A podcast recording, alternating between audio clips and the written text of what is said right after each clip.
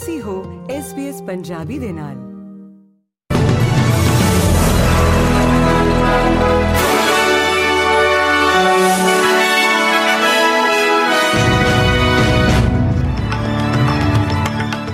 ਜੀ ਦੋਸਤੋ, ਇੱਕ ਵਾਰ ਫੇਰ ਤੋਂ SBS ਦੇ ਨਿਊਜ਼ ਰੂਮ ਤੋਂ ਤੁਹਾਡਾ ਸਾਰਿਆਂ ਦਾ ਸਵਾਗਤ ਹੈ ਜੀ।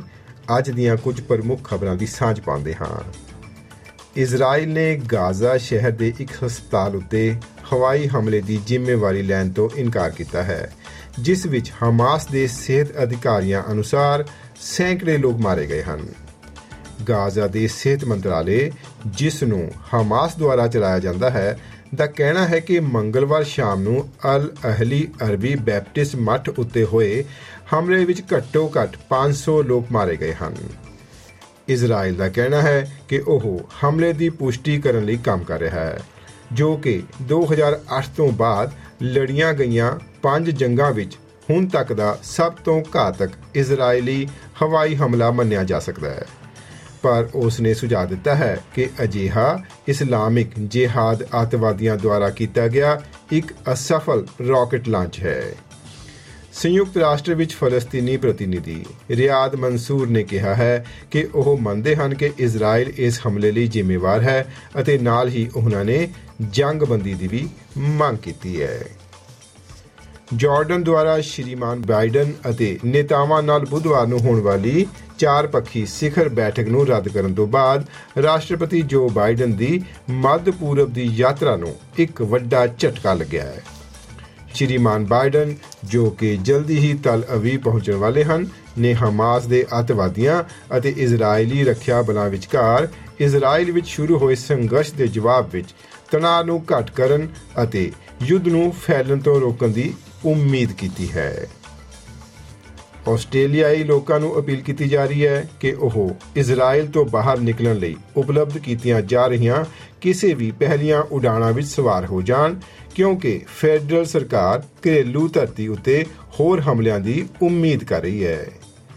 ਗ੍ਰਹਿ ਮਾਮਲਿਆਂ ਦੇ ਮੰਤਰੀ ਕਲੀਅਰ ਓਨੀਲ ਦਾ ਕਹਿਣਾ ਹੈ ਕਿ ਟਕਰਾਅ ਵਾਲੇ ਖੇਤਰ ਵਿੱਚ ਲਗਭਗ 1200 ਲੋਕ ਅਜਿਹੇ ਹਨ ਜੋ ਘਰ ਵਾਪਸੀ ਬਾਰੇ ਅਪਡੇਟ ਪ੍ਰਾਪਤ ਕਰਨ ਲਈ ਸਰਕਾਰ ਦੇ ਸੰਪਰਕ ਵਿੱਚ ਹਨ। ਜਦੋਂ ਕਿ 46 ਆਸਟ੍ਰੇਲੀਅਨ ਗਾਜ਼ਾ ਵਿੱਚ ਵੀ ਫਸੇ ਹੋਏ ਹਨ। ਆਸਟ੍ਰੇਲੀਆ ਇੱਕ ਨਵੀਂ ਰਣਨੀਤਿਕ ਸਾਂਝੇਦਾਰੀ ਦੇ ਤਹਿਤ ਫੀਜੀ ਨੂੰ ਵਾਧੂ 14 ਬੁਸ਼ ਮਾਸਟਰ ਮਿਲਟਰੀ ਵਾਹਨਾਂ ਅਤੇ ਪ੍ਰਸ਼ਾਂਤ ਦੇਸ਼ ਦੇ ਸੈਲਾਨੀਆਂ ਲਈ ਫਾਸਟ ਟਰੈਕ ਵੀਜ਼ਾ ਅਰਜ਼ੀਆਂ ਦੀ ਪਹਿਲ ਕਦਮੀ ਕਰੇਗਾ।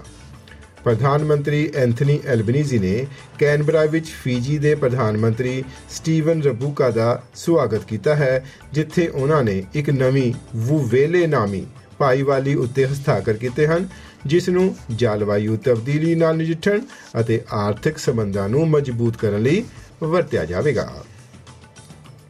ਆਸਟ੍ਰੇਲੀਆ ਅਤੇ ਅਮਰੀਕਾ ਦੇ ਰਾਸ਼ਟਰੀ ਖੁਫੀਆ ਮੁਖੀਆਂ ਦਾ ਕਹਿਣਾ ਹੈ ਕਿ ਚੀਨੀ ਸਰਕਾਰ ਇਤਿਹਾਸ ਵਿੱਚ ਬੌਧਿਕ ਜਾਇਦਾਦ ਦੀ ਸਭ ਤੋਂ ਵੱਡੀ ਚੋਰੀ ਕਰਨ ਵਿੱਚ ਲੱਗੀ ਹੋਈ ਹੈ।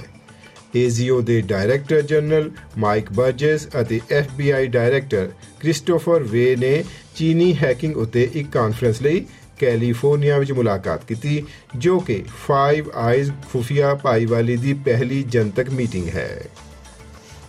ਬਜ਼ੁਰਗ ਜਲਦੀ ਹੀ ਆਪਣੀ 15 ਵਾਲਾ ਉਮਰ ਪੈਨਸ਼ਨ ਨੂੰ ਪ੍ਰਭਾਵਿਤ ਕੀਤੇ ਬਿਨਾ ਹੋਰ ਪੈਸੇ ਕਮਾਉਣ ਦੇ ਯੋਗ ਹੋ ਜਾਣਗੇ।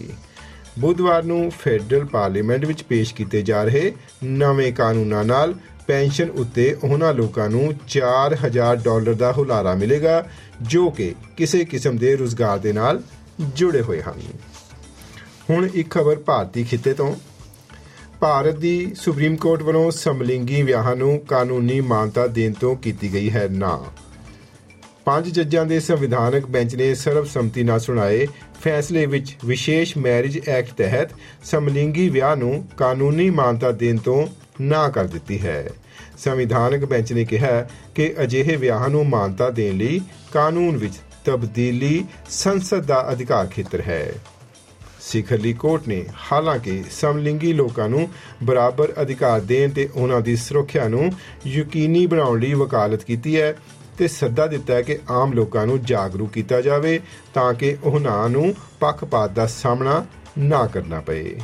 ਸਿਕਰਲੀ ਕੋਰਟ ਨੇ ਭਾਵੇਂ ਚਾਰ ਵੱਖੋ ਵੱਖਰੇ ਫੈਸਲੇ ਸੁਣਾਏ ਹਨ ਪਰ ਸੰਵਿਧਾਨਕ ਬੈਂਚ ਇਸ ਗੱਲੋਂ ਇਕਮਤ ਸੀ ਕਿ ਵਿਆਹ ਦਾ ਕੋਈ ਅਯੋਗ ਅਧਿਕਾਰ ਨਹੀਂ ਹੈ ਅਤੇ ਸਮਲਿੰਗੀ ਜੋੜੇ ਇਹ ਦਾਅਵਾ ਨਹੀਂ ਕਰ ਸਕਦੇ ਕਿ ਇਹ ਸੰਵਿਧਾਨ ਦੇ ਤਹਿਤ ਇੱਕ ਮੌਲਿਕ ਅਧਿਕਾਰ ਹੈ।